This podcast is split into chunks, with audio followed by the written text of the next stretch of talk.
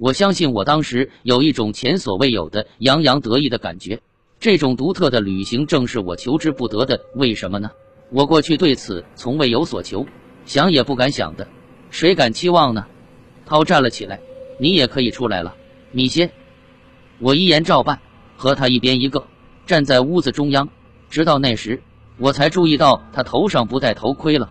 你能否解释一下？我问道。为什么我不戴头盔时你戴，而我戴时你却不戴？很简单，我们星球上的细菌种类和你们地球上的不一样。地球环境对我们那儿的细菌是极好的培养液，因此，为了与你接触，我必须注意这基本保护。你对我们来说也曾是危险的，但现在不是了。我不明白你说的。当你进入这个房间时，那颜色对你太强了，我就给了你一个头盔。就是你现在戴的这个，这是专为你设计的。的确，我们能够估计到你的反应的。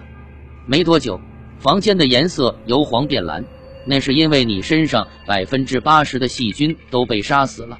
之后，你感觉到一股冷空气，像空调一样，那是又一种消毒，其机理就是应用放射线。虽然那不是准确的术语，因为这没法翻译成任何一种地球语言。这样。我就被百分之百被消毒了，而你身上却仍有相当多危害我们的细菌。我现在给你两粒药丸，三小时之内，你就可以被认为和我们一样纯净，成为我们的一员了。说着，他就从床边一个小盒子里拿出两粒药丸，还有一个装有某种液体的试管，并把它们交给了我。我想那试管里是水，我将药丸和那液体都服了下去。之后，哎呀！一切都发生的非常快，非常奇怪。涛用手托起我的身体，将我放进那盒子里，去掉我的面具。我的确能从远方看到我的身体，而且我能随意念在房间里自由活动。涛说道：“米歇，我知道你能够看得到我和听得到我的话，但我看不到你，因此在对你讲话时，我没法看着你。你的灵体已经离开了你的肉体，这没有什么危险，你不必担心。”我知道这对你来说是第一次，有些人会因此而惊慌失措。我给过你一种特殊的药丸，那是为了清除你身体中所有的对我们有害的细菌；另一种是为了使你的灵体离开你的身体的，其效力会持续三小时，用这三小时来净化你的身体，这样你就可以访问我们的宇宙飞船，而不会对我们造成污染，也不会浪费时间。这似乎更奇怪。但我觉得这很自然，我也就随着他的解释了。这妙极了！他来到嵌板前，嵌板就划开了，使我们能够穿过一个又一个房间。我和他之间保持着一段距离。每次，如果那嵌板在我到达之前就关闭了，我仍然能径直地穿过它。最后，我们来到一间直径有二十米的圆形房间，里面大约有十二个宇航员，全都是女性，都有着像涛一样的身材。涛朝着其中的四个人走去，他们分别坐在巨大的、看起来很舒适的椅子上，这些椅子围成了圆圈。当他在旁边一张空椅子上坐定之后，这四个人转过头朝着他，脸上带着询问的深情。他好像乐意要让他们等一会儿似的，但他最终还是开了口。我又一次极有兴趣地听到了那种语言，那半谐音我还是第一次听到，其音调是那样悦耳动听。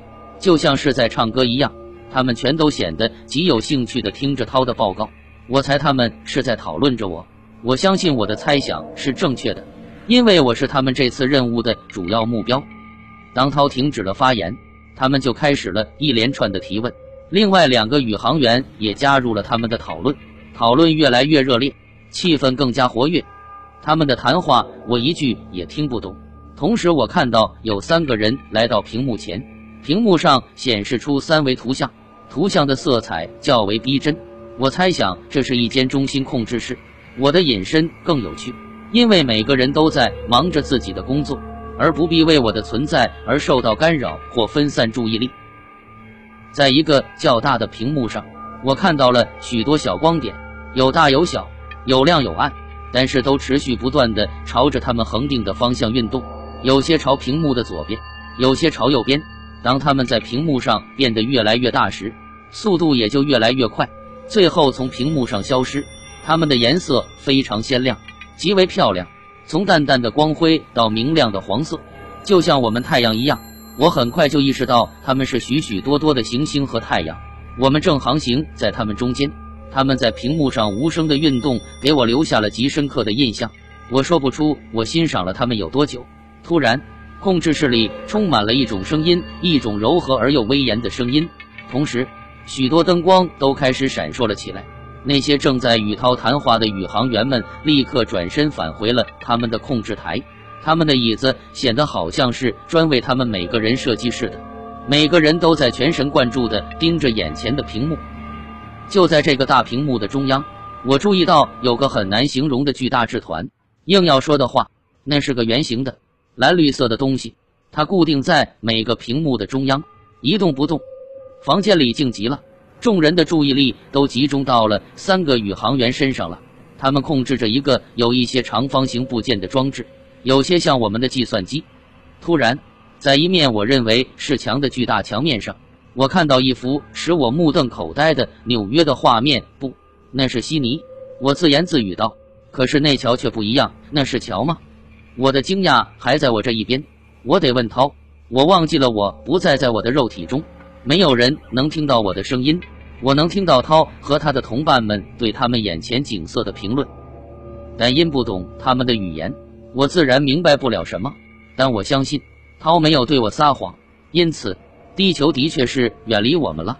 我的向导曾给我说过，我们是以快于光速数倍的速度飞行。我已经看到过土星在我们身后退后，之后又是我认为的行星及那些太阳。如果我们现在又回到了地球，那该怎么解释呢？